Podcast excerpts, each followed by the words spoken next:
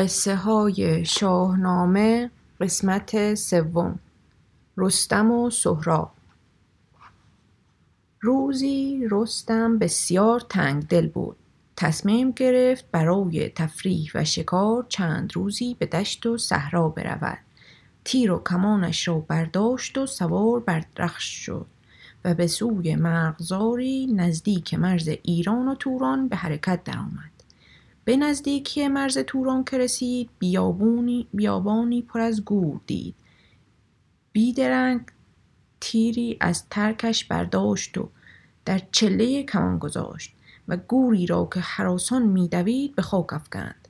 تا نیمه های روز گوران بسیاری شکار کرد. چون ظهر شد از شکار دست برداشت آتش روشن کرد و گوری را به شاخه درختی کشید و بر روی آتش بریان نمود.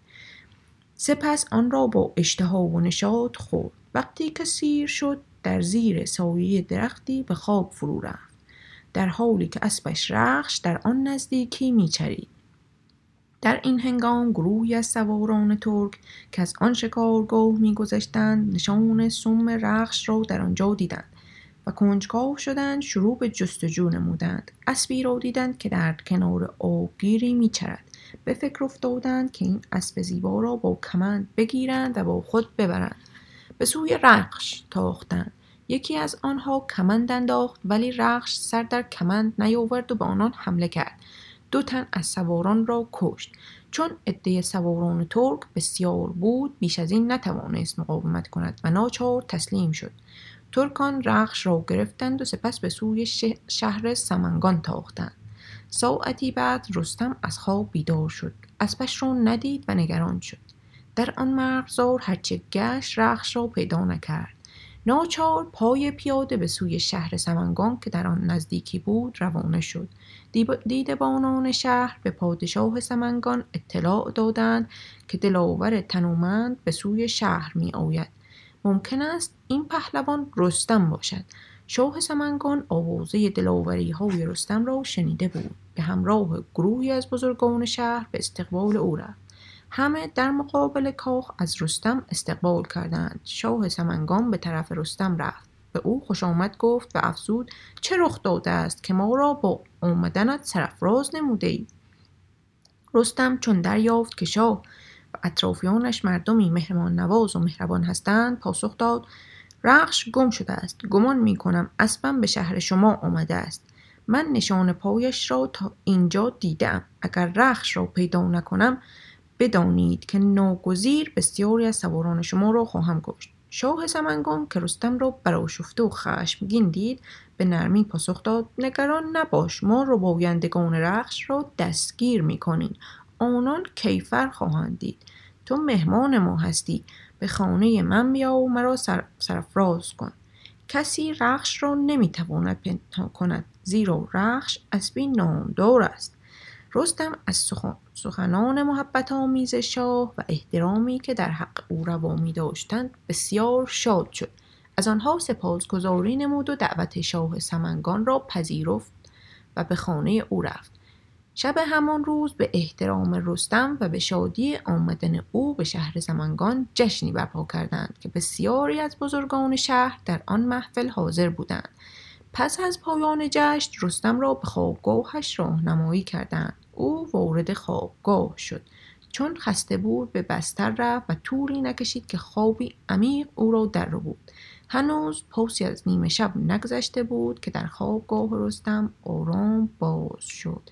دختر شاه سمنگان به همراه یکی از خدمتگزارانش به دیدار رستم آمده بود. خدمتگزار آن خدمتگزار آن بانو با شمعی که در دست داشت راه را برای دختر شاه روشن می کرد. چون نور شم خوابگاه رستم را روشن کرد او از خواب بیدار شد و پرسید ای بانوی من در این نیمه شب چرا به دیدن من آمده اید؟ نامتان چیست؟ آن دختر پاسخ داد من تهمینه دختر شاه سمنگان هستم.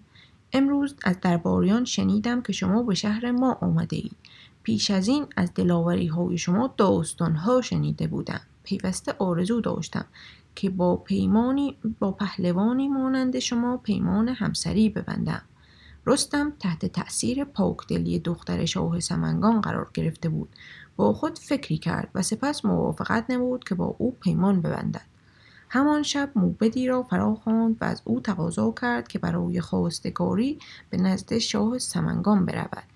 شاه سمنگان از شنیدن این خبر یعنی پیوند دخترش با رستم بسیار شاد شد و اجازه داد که رستم با تهمینه پیمان زناشویی بندد. بامداد رستم از خواب برخاست. شاه سمنگان به نزد او رفت و به وی مژده داد که اسبش رخش پیدا شده است. رستم از شاه سپاسگزاری کرد قبل از رفتن و خداحافظی. مهره را که همیشه بر بازو داشت باز کرد و به تحمینه داد و گفت اگر خداوند به ما دختری داد با این مهره گیسوی او را بیارای و اگر فرزندت پسر بود این گوهر را به بازویش ببند. رستم و تحمینه با هم وداع کردند. پس از آن تهمتن به طرف رخش رفت و دستی بر سر و یالش کشید. سپس سوار شد و هی بر رخش زد و رفت. پس از نه ماه تهمینه پسری چون ماه تابان زایید و نام او را سهراب گذاشت. سهراب شباهت زیادی به پدرش رستم داشت. به سرعت رشد می‌کرد و بزرگ می‌شد. یک ماهه که بود همه تصور می‌کردند که یک ساله است. سه ساله که شد در میدان میدوید و چوگان بازی می‌کرد. در پنج سالگی با تیر و کمان و کمند سرگرم بود و فنون جنگی را میآموخت.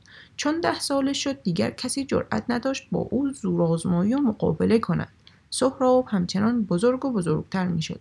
روزی به نزد مادرش تحمینه آمد و از او پرسید مادر من تا کنون پدرم را ندیدم. او کیست و چه نام دارد؟ تحمینه به نرمی پاسخ گفت تو فرزند همتن رستم زال هستی و باید به داشتن پدری همچون او که دلاوری بیمانند است بر خود ببالی.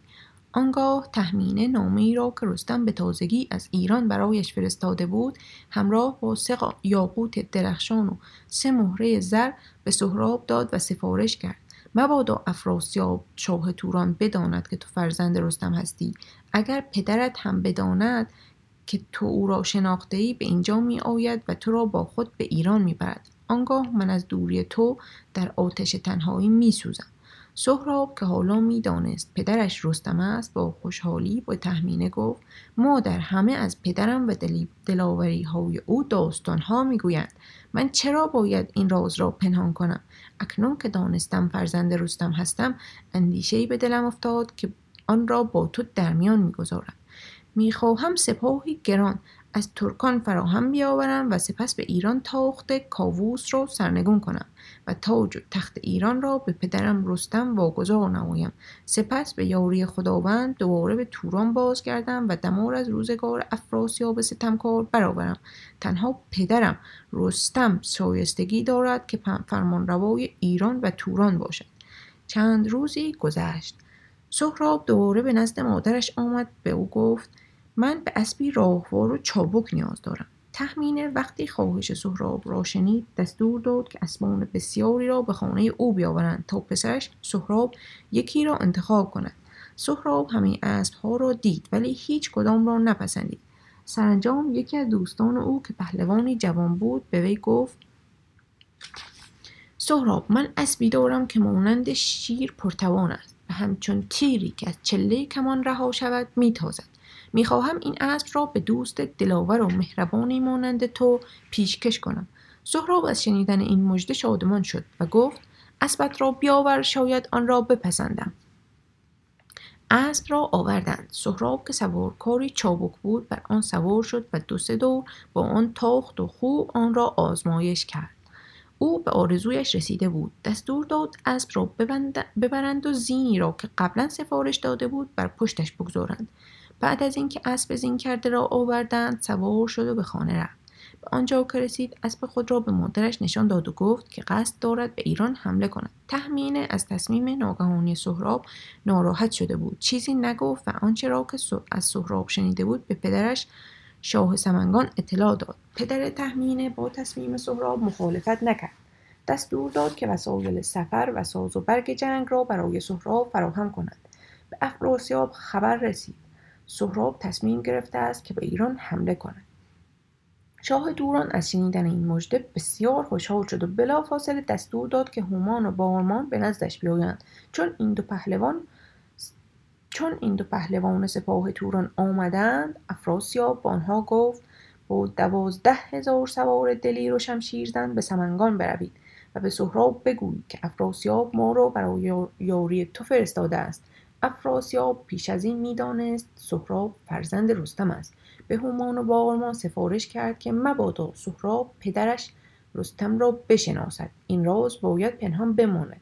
هومان پرسید چرا نباید سهراب پدرش را بشناسد؟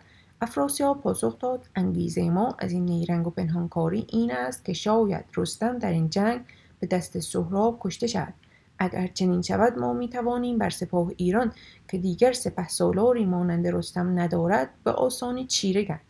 و اگر رستم سهراب را بکشد رسوا می شود و اندوه کشتن فرزند او را از پای در می آورد چند روز بعد هومان و بارمان با سپاهی عظیم و هدایای گرانبها به سوی شهر سمنگان به حرکت درآمدند. افراسیاب نامهای برای سهراب نوشته و در آن متذکر شده بود ای سهراب پهلوان دوازده هزار سوار دلاور را به سپه سالاری هومان و بارمان به نزدت فرستادم تا یاور تو باشند اگر کاووس را شکست بدهید جهان از جنگ ایران و توران آسوده, آسوده خواهد شد.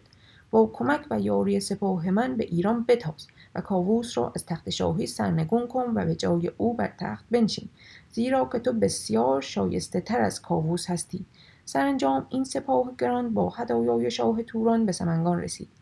هومان و بارمان با دیدن سهراب شگفت زده شدند تا کنون چنین پهلوان نیرومندی ندیده بودند.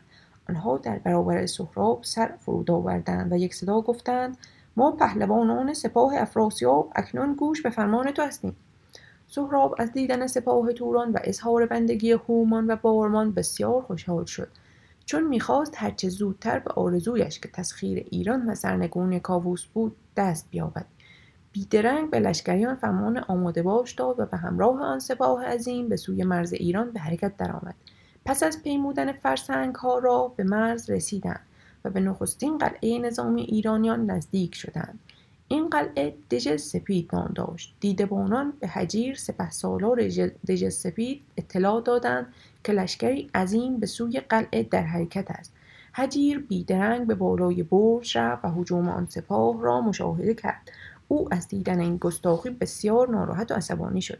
آنچنان که با عجله به روی اسب پرید و از قلعه بیرون آمد و به طرف سپاه سپاه مهاجم تاخت. سهراب که پیشا پیش سپاهیان میتاخت با دیدن حجیر فرمان توقف داد. سپاهیان توران توقف کردند. توری نکشید که سوار آشفته و خشمین به آنان نزدیک شد. سهراب شمشیرش را از نیام کشید و به حجیر که یک تنه در برابر او و سپاهش ایستاده بود گفت ای گستاخ تنها به جنگ ما آمده ای تو کیستی و نام تو چیست؟ بازگرد که گستاخی تو مادرت را سوگوار خواهد کرد. حجیر هنوز آشفته و خشمناک بود. پاسخ داد من در جنگ به یاری هیچ کس نیاز ندارم. من حجیر سپه سالار دژ سپید هستم و پاسخ گستاخی تو را با شمشیر می دهم. سهراب خندید و به سرعت نیزهای به سوی حجیر پرتاب کرد. حجیر هم بیدرنگ پاسخ سهراب را با پرتاب نیزه داد که به سهراب اصابت نکرد. سهراب خشمگین شده بود. دوباره نیزه دیگری به سوی حجیر پرتاب کرد. که به او خورد و پهلوان ایرانی را بر زمین انداخت. سهراب چون دید حجیر و خاک افتاده است از اسب فرود آمد و به طرف او رفت. حجیر که ناله می‌کرد از سهراب امان خواست. سهراب به او امان داد و او را نکشت. ولی فرمان داد که دست و پایش را ببندند و او را به نزد هومان و بارمان ببرند. اهالی دژ سپید آگاه شدند که تورانیان حجیر را اسیر کردند. قوقایی در میان آنها به پا شد. دختر گجده هم نتوانست این رنگ ننگ را تحمل کند. او زنی شیردل و جنگاور بود. گرداف و گردآفرید نام داشت. گردآفرید با خشم زره پوشید و موهایش را در زیر کلاه خود خود پنهان کرد. سپس بر اسب سوار شد و با شتاب از دژ بیرون آمد. مانند رخش رعد خروشید و به سوی سپاه سهراب تاخت. سهراب که او را دید خندید و تعجب کرد که چرا دوباره دلاوری از دژ سپید بیرون آمده و به تنهایی می‌خواهد سپاه او را شکست بدهد. با بیاعتنایی منتظر ماند تا آن مهاجم به او نزدیک شود. گرد آفرید هنوز به سهراب نرسیده بود که تیری از ترکش برداشت و در چله کمان گذاشت و به سوی سهراب پرتاب کرد. سهراب از این گستاخی خشمگین شد و با نیزه به او حمله کرد و زره را بر تن آن دختر جنگاور درید و او را به زمین انداخت. سهراب نیزه دیگری به سوی گردآفرید پرتاب کرد اما گردآفرید به سرعت خنجرش را از کمر کشید و نیزه را در هوا به کرد. سپس از زمین برخاست و دوباره بر اسب خویش سوار شد و به سوی دژ سپید گریخت. سهراب چون دید سوار شکست خورده میگریزد به تعقیب او پرداخت. هنگامی که به او رسید دست پیش برد و کلاه خود را از سر آن سوار برداشت. با تعجب دید که خرمنی از موی سیاه در زیر آن کلاه خود پنهان بوده است. سهراب فهمید که آن سوار دلاور دختر است و پیش خود گفت شگفتا که دختران ایرانی هم جنگجو هستند. از او پرسید ای دختر گستاخ تو کیستی و چرا به تنها به جنگ ما آمده ای گرد آفرید پاسخ داد نمی‌دانم. بدان که اکنون ایرانیان از بوروی دش و تورانیان از آن سو به ما نگاه می کنند اگر به من آسیب برسانی آنان خواهند گفت که سهراب پهلوان با زنان درگیر می شود و آنان را شکست می دهد بهتر است به جای نبرد با هم آشتی کنیم و به سوی دژ سپید برویم. سهراب از حیله گردآفرید بیخبر بود. فریب خورد و با او به سوی دژ حرکت کرد. در طول راه گردآفرید با سهراب دوستانه صحبت می کرد و به سوالات او پاسخ می‌داد. به نزدیک دژ که رسیدند با اشاره گردآفرید نگهبانان به سرعت در قلعه را گشودند و گردآفرید ناگهان بر اسب خویش هی زد و با شتاب به درون دژ تاخت پس از ورود گردآفرید نگهبانان در دژ را بستند. سهراب از این زرنگی و چالاکی گردآفرید شگفت زده شد و فهمید که فریب خورده است. اهالی قلعه هنوز از شکست و اسارت حجی ناراحت بودند و شیون و زاری می‌کردند. گشته هم از دور دخترش گردآفرید را دید و خوشحال شد. با گروهی از مردم دژ که نگران جان آن دختر بودند به طرف او آمدند و از اینکه به سلامت به دژ بازگشته از خداوند را سپاس گفتند. گردآفرید از محبت آنها تشکر کرد و دوباره به بالای دژ رفته به تماشای سپاه توران مشغول شد. سهراب همچنان سوار بر اسب در نزدیکی دژ ایستاده بود. گردآفرید از بالای دیوار قلعه فریاد کشید و خطاب به سهراب گفت ای سردار سپاه توران بهتر است که از جنگ پشیمان شوی و به کشورت بازگردی. من گمان می کنم که تو تورانی نیستی. شاید تو دلاوری از نژاد ایرانیان باشی. به تو هشدار می دهم. بازگرد که اگر کاووس و رستم رستم پهلوان از گستاخی تو و سپاه توران آگاه شوند دمار از روزگار شما برخواهند آورد. سهراب چون فهمیده بود فریب خورده است پاسخ داد ای نیرنگ باز نگران نباش شما را شکست خواهم داد. گردآفرید که از تهدید سهراب ترسیده بود با تمسخر لبخند زد و گفت بدان که تورانیان هرگز نمی‌توانند ایرانیان را شکست بدهند. سهراب پاسخ داد امروز که دیر شد و شب نزدیک است. فردا به دژ میتازم و آن را با خاک یکسان می‌کنم گشتم از عظمت سپاه توران و قدرت سهراب نگران شده بود. تصمیم گرفت نامهای به کاووس بنویسد. مردی نامنگار را فراخواند و او را در کنار خیش نشانید و گفت بنویس. درود بر خداوند جانآفرین و درود بر تو. سپاهی گران از توران به مرز ما تاخته که سپه سالارشان جوانی چهارده ساله است. من پهلوانان تورانی را بسیار دیدم. رفتار این جوان چهارده ساله مانند دلاوران تورانی نیست. هجیر تنها به جنگ او رفت و دیگر باز نگشت. ما نمی‌توانیم در برابر او و سپاهش پایداری کنیم. به فریاد ما برسیم. نامه تمام شد. آن را مهر کرد و به پیکی داد تا به کاووس برساند. به او گفت درنگ کن تا شب فرا رسد در تاریکی شب از دژ بیرون برو تا تو را کسی نبیند شب که شد آن مرد با احتیاط کامل دژ را ترک کرد. صبح روز بعد سهراب با کمک سپاه توران به دژ سپید حمله کرد. دروازه دژ باز بود و سپاهیان سهراب به, به آسانی به درون دژ رفتند. هرچه گشتند هیچ جنگجویی در آن دژ نیفتند چون گشتم شب قبل همه را از راه مخفی که از زیر دیوارهای قلعه میگذشت خارج کرده بود. سهراب که چنین دید ناچار مردم قلعه را جمع کرد تا مگر گردآفرید را در میان آنها بیابد. اما هرچه جستجو کرد او را ندید. در کاخ کاووس نگرانی و اندوه حاکم بود. شاه دلاوران و سرداران سپاه را به کاخ خیش فراخوانده و همه آنان آمده بودند. توس و گودرز و گیو و کشواد و نیز پهلوانانی مانند گرگین و بهرام و فرهاد. شاه نام گجدهم را برای آنان خواند و از ایشان خواست تا راه چاره را بیابند. بعد از مشورت سنجام تصمیم گرفتند که گیو را برای یاری خواستن از رستم به زابلستان بفرستند. کاووس نامهای به رستم نوشت و به گیو داد که به او برساند. کاووس در آن نامه چنین نوشته بود. درود بر رستم پهلوان زابلستان. بدان که از توران سپاهی به ایران تاخته و دژ سپید را گرفته است. پهلوان, پهلوان سپاه ترکان دلاوری چهارده ساله است و هیچ کس نمی‌تواند در برابر او پایداری کند. امید ما به توست زیرا تو کشنده دیو سپید هستی. تنها تو می‌توانی تورانیان را شکست بدهی و ایرانیان را از گزند آنها برهانی. پهلوانان ایران چاره را در آن دیدند که گیو را به زابلستان بفرستند و تو را از این رخداد آگاه کرده از تو یاری بخواهند بیدرنگ به نزد ما بیا تا با سپاه ایران به سوی مرز بتازیم چون نامه نوشته شد شاه نامه را به گیو سپرد و سفارش کرد. مانند باد به سوی زابلستان برو و چون رسیدی در آنجا درنگ نکن و به همراه رستم بازگرد. گیو اطاعت کرد نامه را گرفت و از کاخ بیرون آمد. بر اسبی تند رو سوار شد و به طرف زابلستان حرکت کرد. شب و روز بدون خواب و آسایش اسب تاخت تا به زابلستان رسید.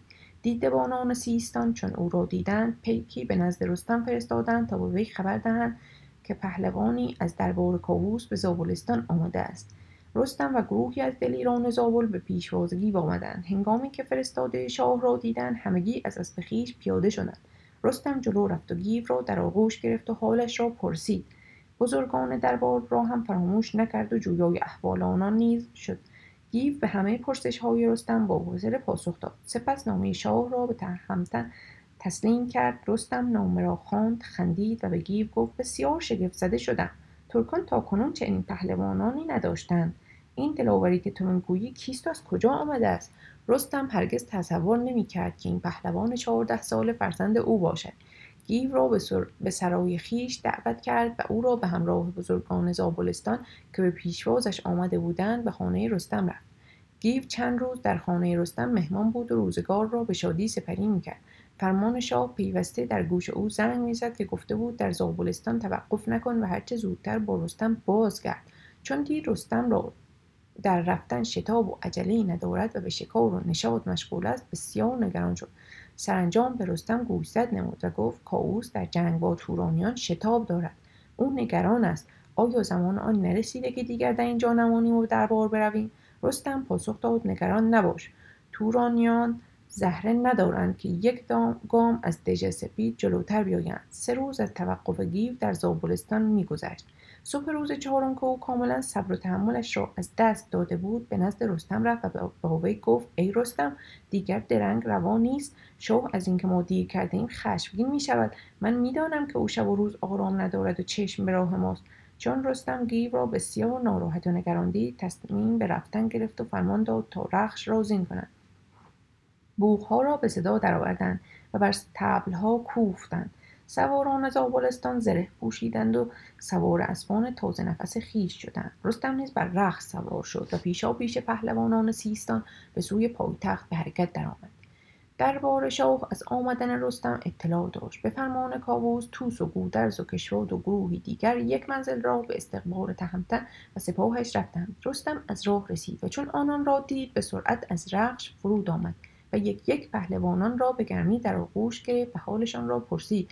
آنان هم به او خوش آمد گفتند و جویای احوال زال و رودابه شدند.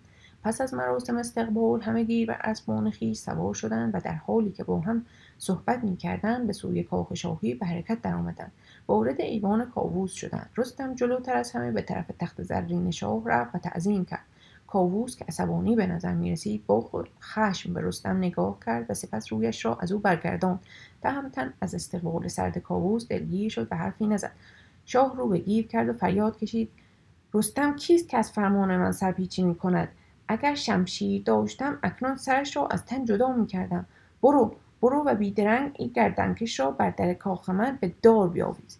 گیو از خشم و نامهربانی شاد مبهوت شد. دلش در سینه شروع به تپیدن کرد. پیش خود فکر می‌کرد چه کسی جرأت دارد رستم را به دار بکشد. چه کسی هم می‌تواند از فرمان کاووس سرپیشی کند؟ شاه خشمگین چون دید گیو مبهوت مانده و کاری نمی‌کند رو به توس کرد و با دست رستم و گیو را نشان داد و گفت ای توس تو این دو را ببر و به دار بیاویز.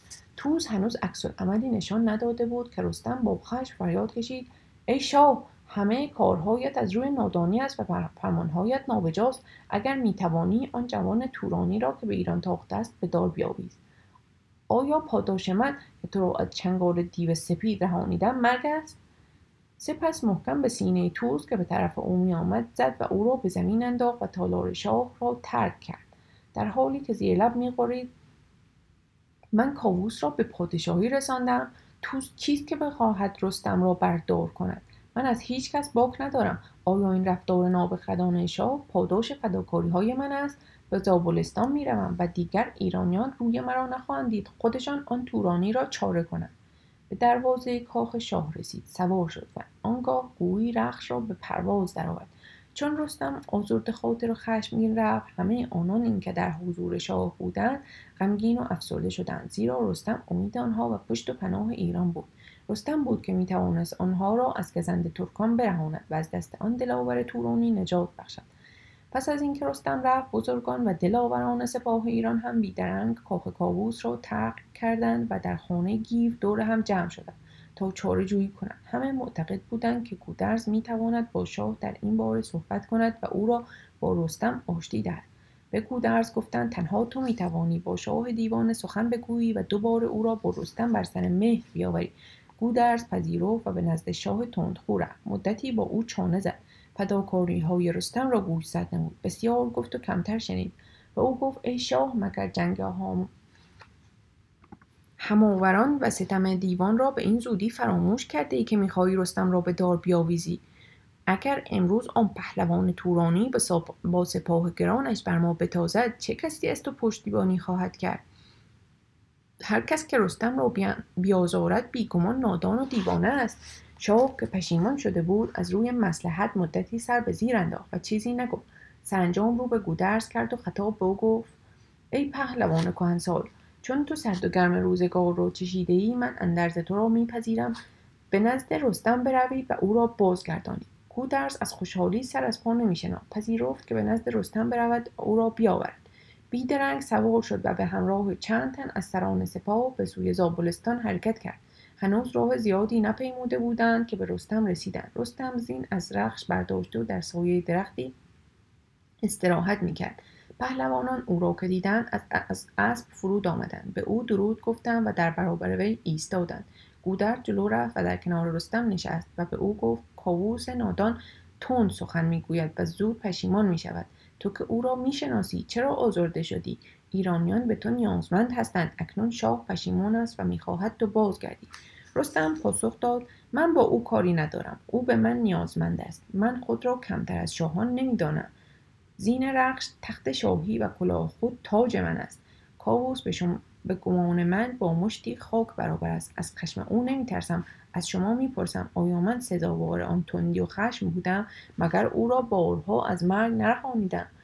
من او را به پادشاهی رسانیدم. من از هیچ کس نمیترسم و تنها از خداوند جان در حراسم. او در در حالی که حرفهای رستم را تأیید می‌کرد گفت با این همه تو باید بازگردی. اگر نیایی و با ما به جنگان تورانی نروی ترکان, ترکان شهرهای ایران را با خاک یکسان خواهند کرد. رستم مدتی به فکر فرو رفت. حیران بود. نمی‌دانست چه کند سخنان گودرز او را نگران کرده بود.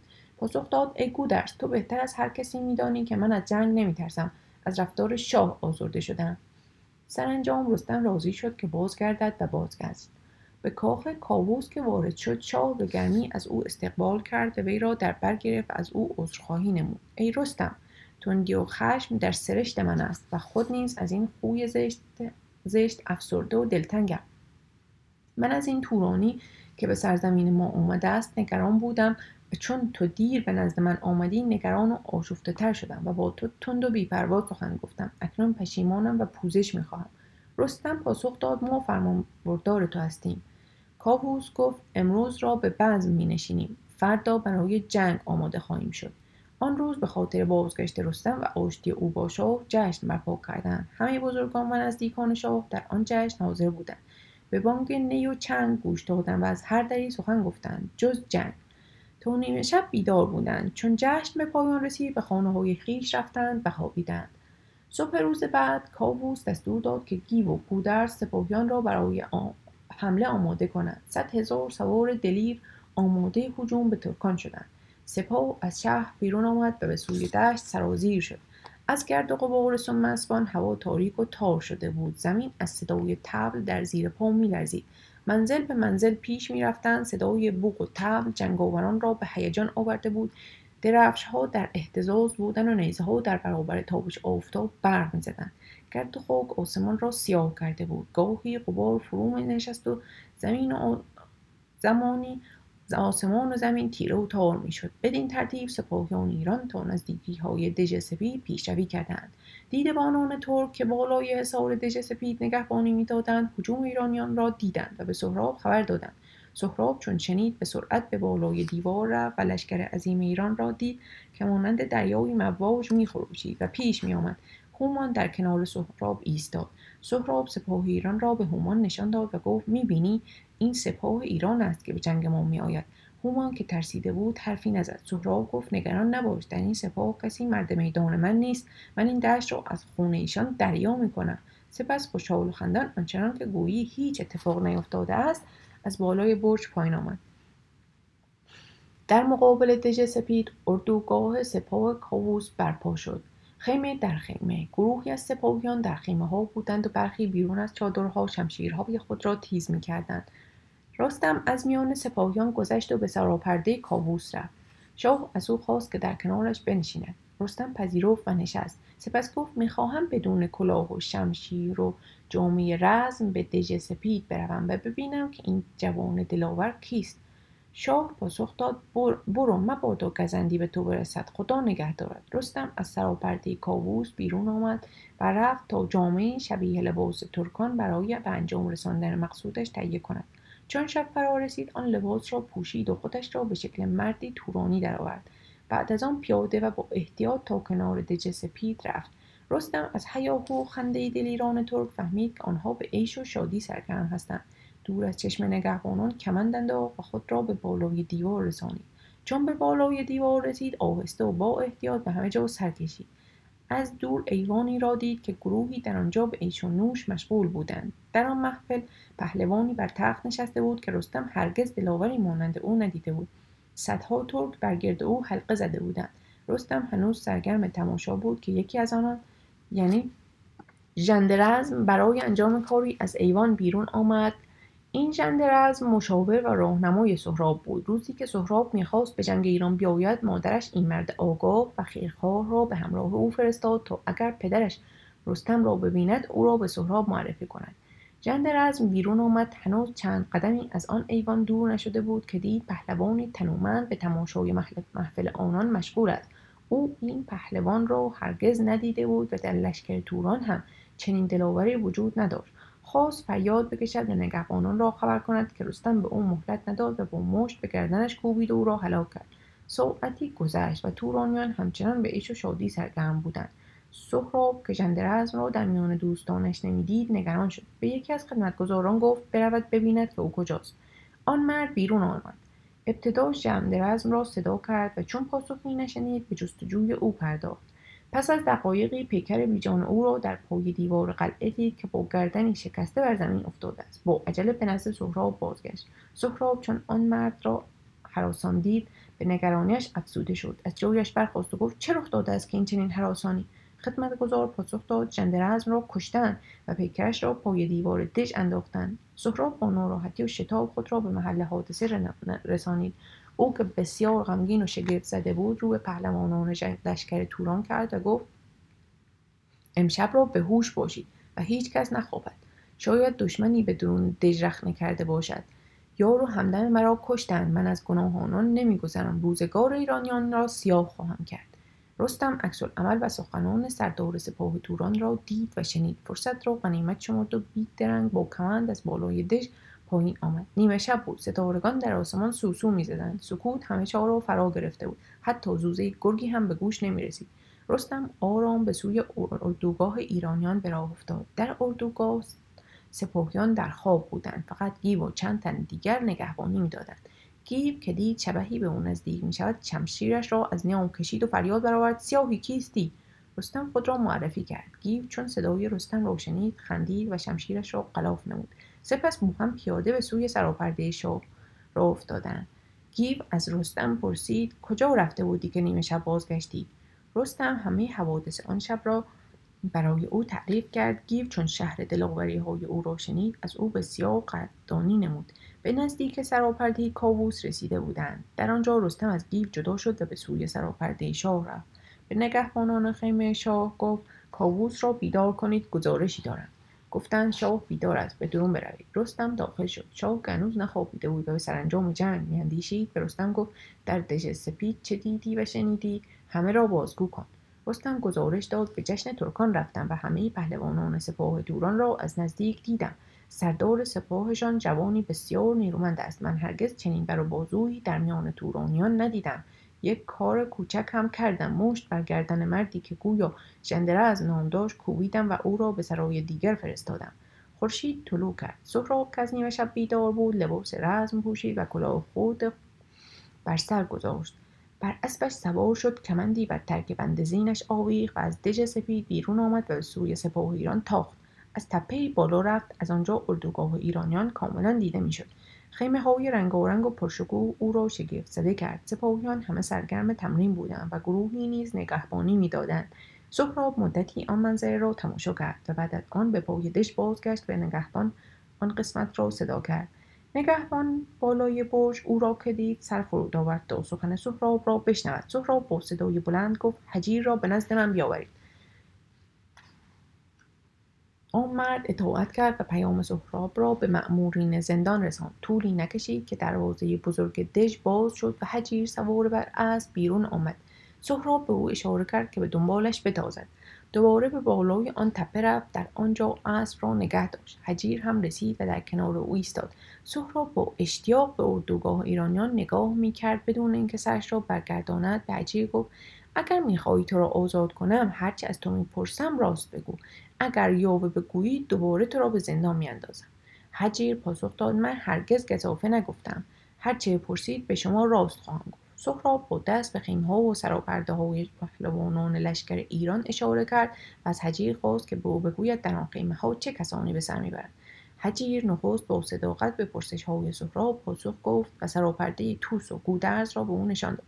اما هنگامی که سهراب گفت آن سراپرده سبز که سپاهی انبوه بر گرد است و بر, بر بر فراز آن درفش کاویانی در احتزاز است و پهلوانی تنومند بر تختی در میانه آن نشسته و اسبی بر در آن سراپرده هر دم سم به زمین میکوبد و میخروشد از آن کیست؟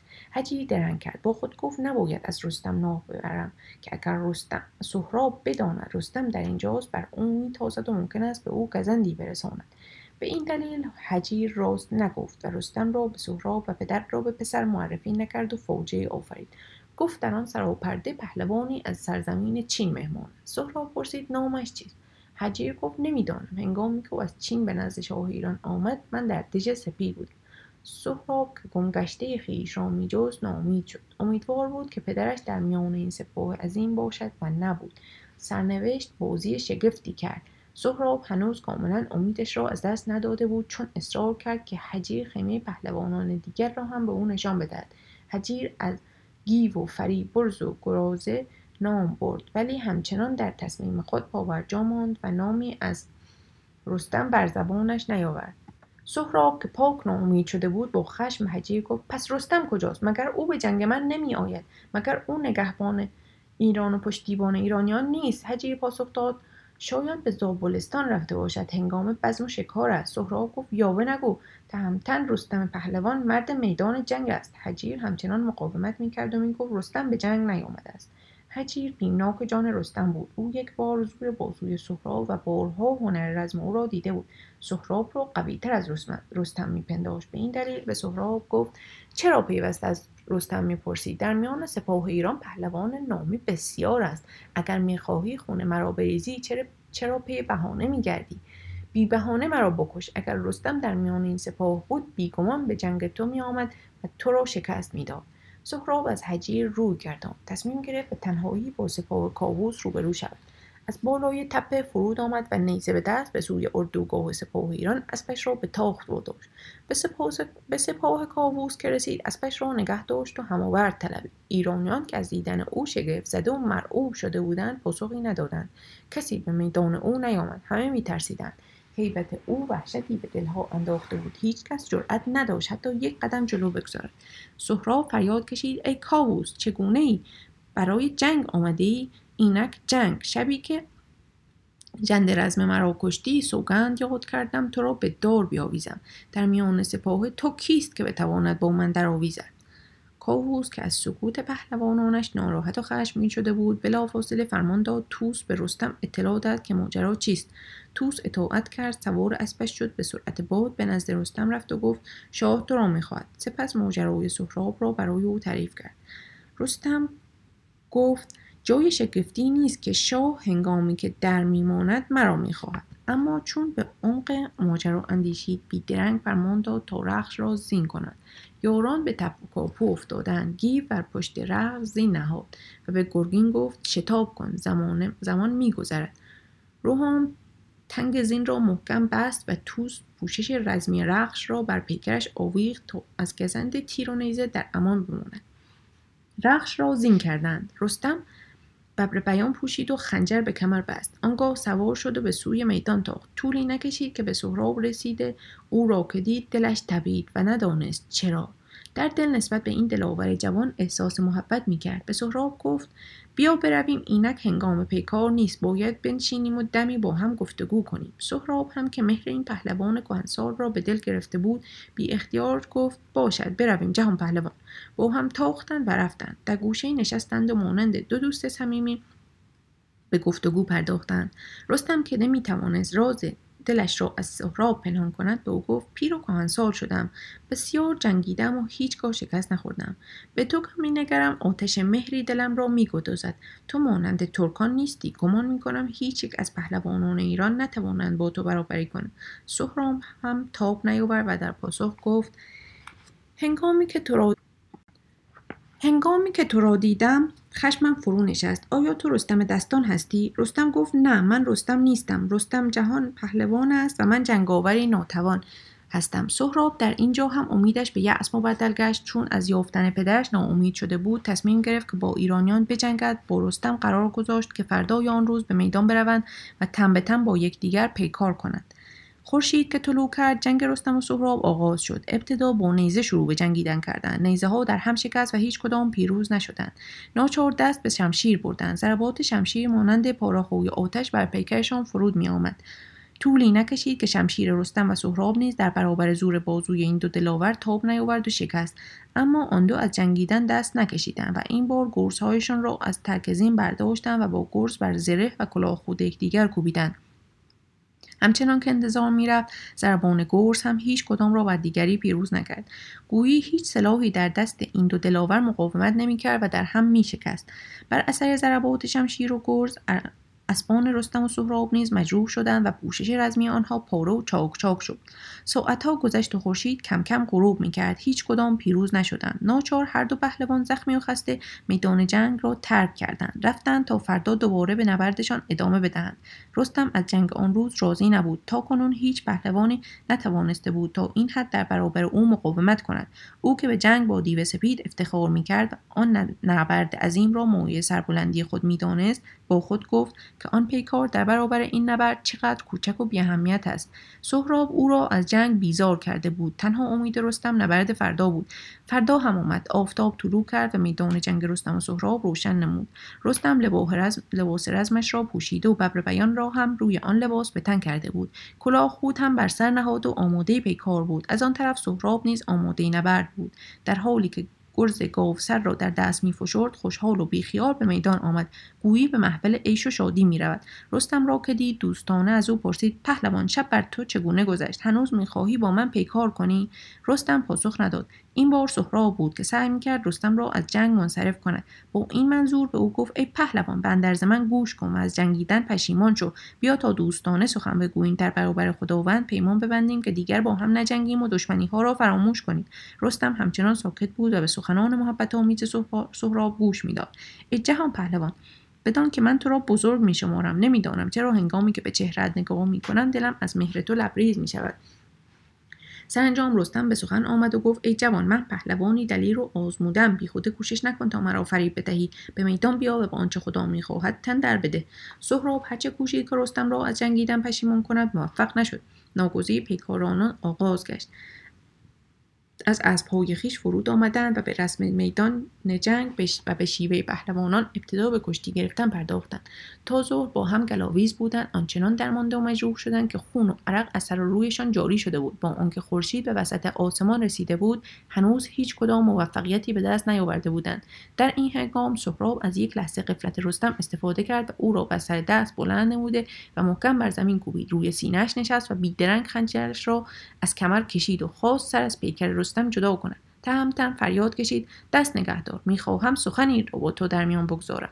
دست سهراب از حرکت باز ایستاد و به حرفهای رستم گوش داد. رستم گفت شیوه پهلوانان ایرانی چنین است که اگر دو پهلوان برای بار نخست با هم درگیر شوند و یکی پشت دیگری را به خاک برساند سر از پیکرش جدا نمی کند و اگر دوباره توانست او را بر زمین بزند می تواند سر از پیکرش جدا کند. سهراب که تحت تأثیر سخنان رستم قرار گرفته بود او را رها کرد و بیدرنگ به شکارگاه رفت. آنچنان سرگرم شکار شد که پیکار خونین آن روز را فراموش کرد. در حالی که سهراب در شکارگاه سرگرم بود هومان با شتاب خود را به او رساند و از جنگ آن روز از سهراب پرسش هایی کرد. وقتی که فهمید سهراب افراسیاب را به آرزویش نرسانده و پدرش رستم را نکشته است با خشم ناراحتی به او گفت افسوس تو فریب خورده آن شاید از جانت سی شده شیر را که به جنگ چنگ آورده بودی چرا بیهوده رها کردی؟ سهراب پاسخ داد نگران نباش فردا کار را به پایان خواهم رساند. رستم چون از چنگ سهراب رها شد آرام از جای برخاست و به طرف چشمه آبی که در آن نزدیکی جاری بود به راه افتاد. به آنجا که رسید ابتدا سر و تنش را از خاک و خون شست و سپس رو به درگاه خدا کرد و با ناله گفت خداوندا مرا شرمسار نکن. به من توان و نیرو بده تا بر این دلاور جوان چیره شوم. روز بعد رستم اندیشناک و رنگ به میدان نبرد بازگشت و منتظر سهراب ماند. زمانی نگذشت که سهراب هم از راه رسید تا پشت آن دلاور کهنسال را به خاک برساند و سر از پیکرش جدا وقتی که سهراب با رستم روبرو شد بی اختیار دلش لرزید. دوباره جنگی سهمگین و سرنوشت ساز آغاز شد. در حالی که بدبختی مانند جغدی شوم بر فراز سرشان در پرواز بود بر اسبان جنگی خیش سوار شدند. این بار اگر پشت رستم به خاک می‌رسید کارش تمام بود. سهراب سرش را با خنجر از تنش جدا می‌کرد و ایرانیان پشت و پناهشان را از دست می‌دادند. رستم مصمم بود که کار را به پایان برساند. سهراب هم مانند روز قبل شادمان بود و مطمئن به نظر می‌رسید. ابتدا به کشتی گرفتن پرداختند. کمربندها و یکدیگر را گرفتن و با هم گلاویز شدند هر یک سعی می‌کرد که دیگری را شکست بدهد. رستم مغلوب نمی‌شد و سهراب هم تم به شکست نمی‌داد. گویی خواست روزگار این بود که سهراب شکست بخورد.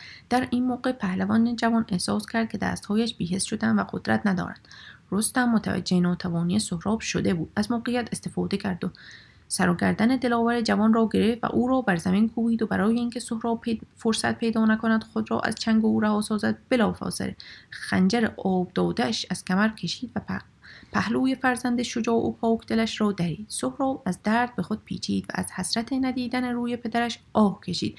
از پهلو و جاری بود. با ناله دردناک به رستم گفت تو گناهی نداری. روزگار می‌خواست که من با به دست تو کشته شوم. رستم سخت ایشان بود و نمی‌دانست که چه کرده است. با شنیدن لاله های سهراب بار دیگر آتش محبت در دلش شعله شد.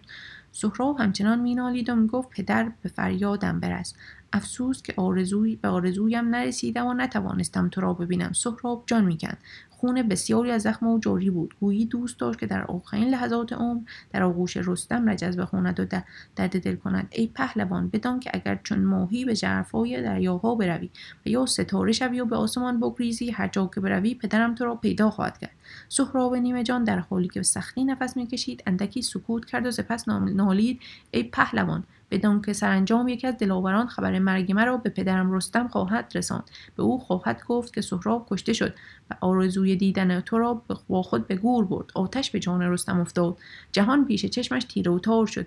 دورانی در سر احساس کرد و دردی جانکا در قلبش تیر کشید. این درد و غم را تحمل نکرد. از پای درآمد و بیهوش بر خاک گلگونه میدان جنگ غلطید وقتی که به هوش آمد در حالی که به شدت میگریست فرزندش را در آغوش گرفت و با گریه و زاری به او گفت به من بینوا بگو که چه نشانی از رستم داری؟ من رستم هستم. ای کاش پدرم زال جاودانه در مرگم سوگوار شود.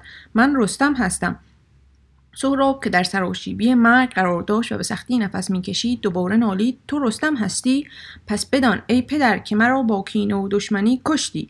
بارها از تو خواستم که نامت را بگویی و تو نگفتی. روزی که می‌خواستم به جنگ کاووس بیایم مادرم تهمینه که خون میگریست مهره و نشان تو را به بازوی من بست و گفت این یادگار پدر توست. نگاهش داد از چشم رستم اشک و غم اشک غم و حسرت جاری بود. بر سر می‌زد. به چهره زرد فرزندش مینگریست و صورت او را میپوسید و میبویید. سهراب با ناله گفت پدر پدر بند زره مرا بگشای تا مهره و نشان خود را بر بازویم ببینی. رستم زره او را گشود و آن مهره را دید که از اندوه لباس و جامعش را بر تن درید و دریا دریا گریست. خاک بر سر کرد. در حالی که زاری می کرد گفت فرزندم من تو را به دست خیش کشتم. وای بر من. سهراب از پدرش خواست که دیگر گریه نکند و بیش از این خود را نیازارد. به رستم گفت پدر گریه و زاری سودی ندارد. سرنوشت چنین بود. دیگر کاری نمی‌توان کرد. تا غروب رستم بر بالین فرزندش گریست و چون دیر شد و او نیامد سوارانی به جستجوی وی به میدان جنگ آمدند. آنها رخش و اسب سهراب را دیدند ولی رستم را که بر بالین سهراب مینالید ندیدند. گمان می‌کردند که او به دست سهراب کشته شده است. با عجله به طرف خیمه کاووس تاختند و از گرد راه نرسیده خبر مرگ رستم را به شاه دادند. سپاه ایران در غم مرگ رستم خروشید و ماتم گرفت. کاووس که این خبر را باور نمی‌کرد به توس گفت که سوارانی را به میدان جنگ بفرستد تا تحقیق کنند و بفهمد که سهراب چگونه رستم را کشته است و پیکر بیجان رستم اکنون کجاست. سهراب همچنان در آغوش پدرش جان می‌کند و به او می‌گفت پدر اکنون که من میمیرم کاری کن که کاووس تورانیان را نیازارد. آنان برای یاری رساندن من به اینجا آمدند. آنان را روانه مرز توران کن. رستم که قدری به خود آمده بود چون دید فرزندش آخرین نفسهایش را می‌کشد به فکر چاره افتاد تا شاید بتواند سهراب را از مرگ نجات بدهد. با خود فکر کرد به نزد پهلوانان ایران می‌روم و از آنها کمک می‌گیرم. سوار رخش شد و به اردوگاه ایرانیان بازگشت. سپاهیان ایران که رستم را زنده و سالم دیدند خدای را سپاس گفتند. از رستم پرسیدند چرا آشفته و خونالوده ای رستم که میگریست پاسخ داد فرزندم سهراب را کشتم. وقتی که سپاه ایران فهمیدند سهراب سپه سالار سپاه توران فرزند رستم بوده است شور و قوقایی در میانشان برپا شد. رستم رو به پهلوانان سپاه ایران کرد و گفت من امروز دیگر نه دلی در سینه دارم و نه توانی در بازو. از شما می‌خواهم که با تورانیان آشتی کنید و بگذارید ترکان به کشور خیش بازگردند. پس از آن با شتاب به بالین فرزند رو به مرگش بازگشت. بزرگان و پهلوانان هم که از این غم پریشان بودند به دنبال او تاختند و به میدان جنگ آمدند. رستم که از همه جا ناامید به نظر می رسید خنجر کشید تا خودش را بکشد. اما توس و گودرز دستهای او را محکم گرفتند و گودرز در حالی که میگریست به رستم گفت اگر خود را بکشی و یا این جهان را زیر و رو کنی سودی ندارد. اگر خدا بخواهد فرزند تو نمیمیرد. خود را میازار رستم اندکی آرام شده و به گودرز گفت به نزد کاووس برو و به او بگو که رستم سینه فرزندش را دریده است. به او بگو که رستم پیوسته بنده فرمانبردار تو بوده است و اینک خواهشی دارد. نوش دارو می‌خواهد. نوش دارویی که تنها در گنجینه توست. گودرز چون سخن رستم را شنید نور امیدی در دلش درخشید چرا تا کنون به یاد نوش دارو نیفتاده بودند. بیدرنگ سوار شد و به سوی سراپرده کاووس تاخت. تا نوشدارو را قبل از مرگ سهراب بیاورد. کاووس که شنیدن خبر مجروح شدن سهراب خود را ناراحت نشان می‌داد به گودرز گفت اگر رستم سهراب را از مرگ برهاند روزگار ما سیاه خواهد شد. زیرا پدر و پسر با هم می‌سازند و ما را سرنگون می‌کنند. پس از آن شاه دیوانه گذشته ها را به خاطر آورد و کینه ها را دوباره زنده کرد و گفت ای گودرز مگر گواه نبودی و ندیدی که رستم مرا چگونه خار کرد؟ به یاد نداری که می‌گفت کاووس کیست؟ من از کسی نمیترسم. در سخنان آشفته شاه را که به هزیان شبیه بود شنید. حرفی نزد و از خیمه کاووس نادان بیرون آمد و بیدرنگ به نزد رستم بازگشت. رستم که او را دید پیش دوید تا نوشدارو را بگیرد ولی ناامید شد. گودرز دست خالی برگشته بود. رستم تصمیم گرفت که خودش به نزد کاووس برود و نوشدارو بگیرد. فرزند محتضرش را در جامعه پیچید و او را در زیر درختی خوابانید. بعد از آن برای گرفتن نوشدارو به طرف سراپرده کاووس رفت. هنوز راه چندانی طی نکرده بود که دید مردی با شتاب پشت سر او میتازد و میآید. رخش را نگاه داشت. مرد شتابان سر رسید و به رستم گفت سهراب هنگامی که جان می سپرد تو را می‌خواست آهی کشید و سپس برای همیشه چشم مرهم نهاد. با شنیدن این خبر نفس در سینه رستم حبس شد. از رخش فرود آمد و در غم مرگ سهراب خاک بر سر کرد. با گریه و زاری می گفت فرزندم سهراب دلاورم. چرا چنین کردم؟ چه زال به زال چه بگویم؟ رودابه را چگونه آرام سازم؟ همه مرا سخت نفرین خواهند کرد. مادرت تهمینه را چگونه آگاه کنم؟ همچنان زاری می نمود و جامه می درید و خاک بر سر می کرد. سنجام دستور داد تا پیکر بیجان فرزندش را در پارچه دیبا بگذارند چون این کار به پایان رسید پیکر سهراب را برداشتند و در تابوت نهادند و به اردوگاه ایرانیان بردند. ایرانیان که موتم زده و سوگوار بودند با دیدن تابوت سهراب خیمه هایشان را به آتش کشیدند و جامه بر تن دریدند. دقیقا رخ و برز و بالای تو. رستم دوباره آرامش و قرارش را از دست داد بر سر زند و چیچیون کرد. بزرگان و سران سپاه ترسیدند که رستم از غم فرزند گزندی به خودش برساند. خواستند که او را به بند کشند اما رستم بیچاره شده بود و دیگر توانی نداشت و عجیب آنکه کاووس هم با او همدردی کرد. به رستم اندرز داد که ناراحت نباشد. مرگ پایان کار همه است. یکی زودتر و یکی دیرتر میمیرد. بر رفته گریه نکن که باز نمیگردد. رستم در پاسخ گفت از تو خواهشی دارم. به سپاه توران آزار نرسان و بگذار بروند. کابوس گفت هرچند که اینان نابکار و بسیار بدکارند چون تو خواهش می‌کنی و سوگوار مرگ فرزندت هستی از گناهشان میگذرند رستم با تابوت فرزند خیش به زابلستان رفت تا در آنجا با معتم مرگ سهراب در آتش غم بسوزد. بسیاری از مردم زابلستان به پیشواز رستم سوگوار آمدند. آنها همانند دیگر ایرانیان گریه و شیون کردند. چون زال تابوت سهراب را دید به احترام از اسب فرود آمد. رستم به سوی پدرش رفت. هر دو در آغوش یکدیگر گریستند. تابوت را به خانه رستم بردند. میخهای آن را کشیدند و در تابوت را باز کردند. کفن از روی سهراب برداشتند. وقتی صورت او را دیدند همه از فرط اندوه جامه ها بر تن دریدند و شوری به پا کردند. چهره آرام سهراب خفته در تابوت بسیار به سام نریمان شباهت داشت. و این بر معتم سوگواران افزود. سرانجام پیکر پاکش را در دیبای زرد پیچیدند و در تابوت را بستند و آن را به دخمه آراسته به زر و آغشته به مشک و انبر سپردند. به مادرش تحمین خبر دادند که فرزند برومندش را پدرش رستم کشته است. ادامه داستانهای شاهنامه در برنامه بعد.